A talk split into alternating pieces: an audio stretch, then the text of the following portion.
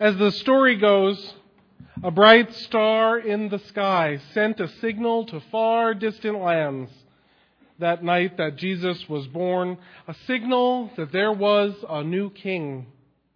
In those days, it was traditional for nations to send emissaries to bring gifts to a new ruler, and this case was no different. Traveling far from the lands to the east, three wise men sought the baby who would have the stature of a king in time. They came bearing gifts, gifts of great value gold, frankincense, and myrrh. To some, these gifts form the basis of the generosity of the Christmas season. We give gifts to one another, it is often said, because of these precious gifts given to the newborn Jesus in the manger.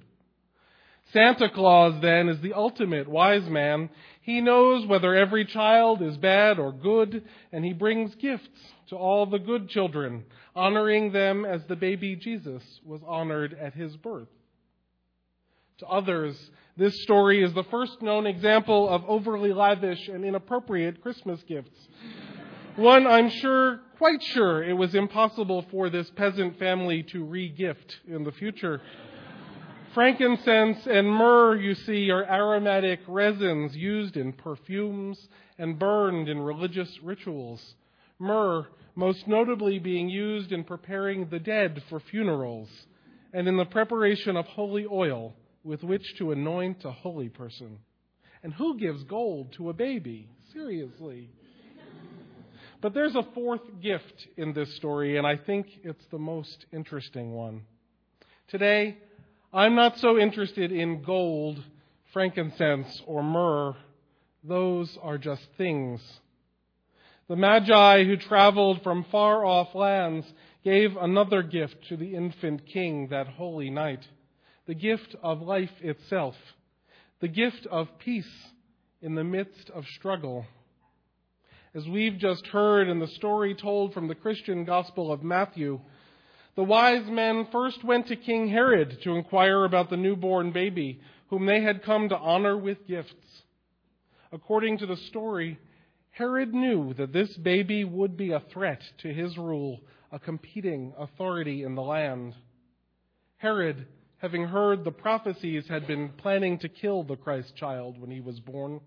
And so Herod instructed the Magi to return to him and give him a report once they knew his whereabouts and yet they did not.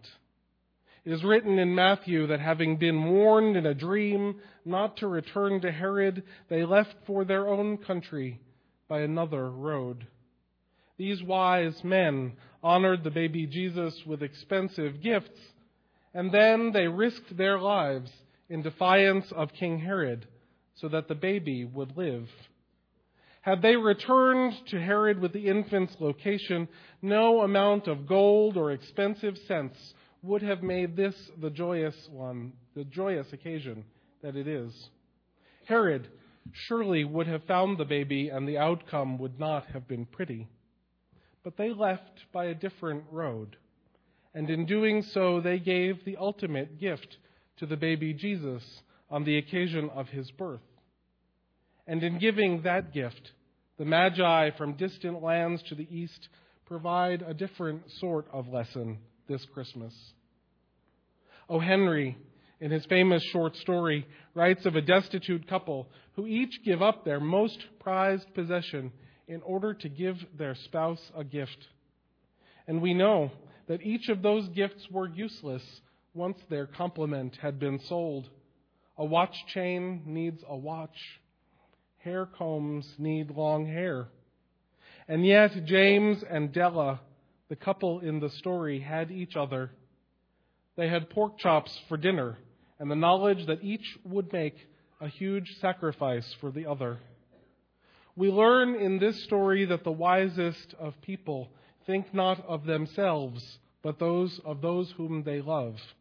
That the wisest gift givers are willing to sacrifice the material goods that they treasure in order to honor someone important to them.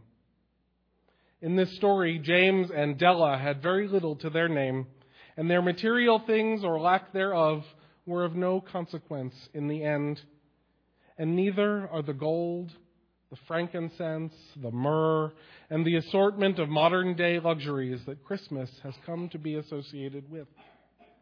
What's important in that original Christmas story is that these wise men refused to participate in the reign of a violent king. They refused to put the baby Jesus in harm's way because an earthly power told them to. They risked their standing as emissaries of foreign governments because they had faith in the prophecies that this baby would one day bring peace to the earth.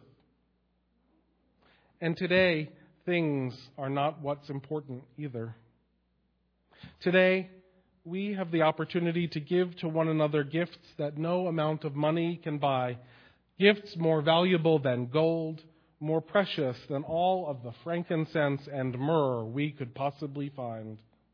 We have the opportunity to give one another hope. We have the possibility to give one another peace. We can give one another joy, forgiveness, friendship, and love.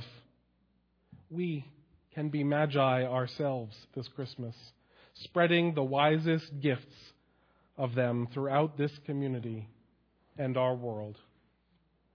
May it be so.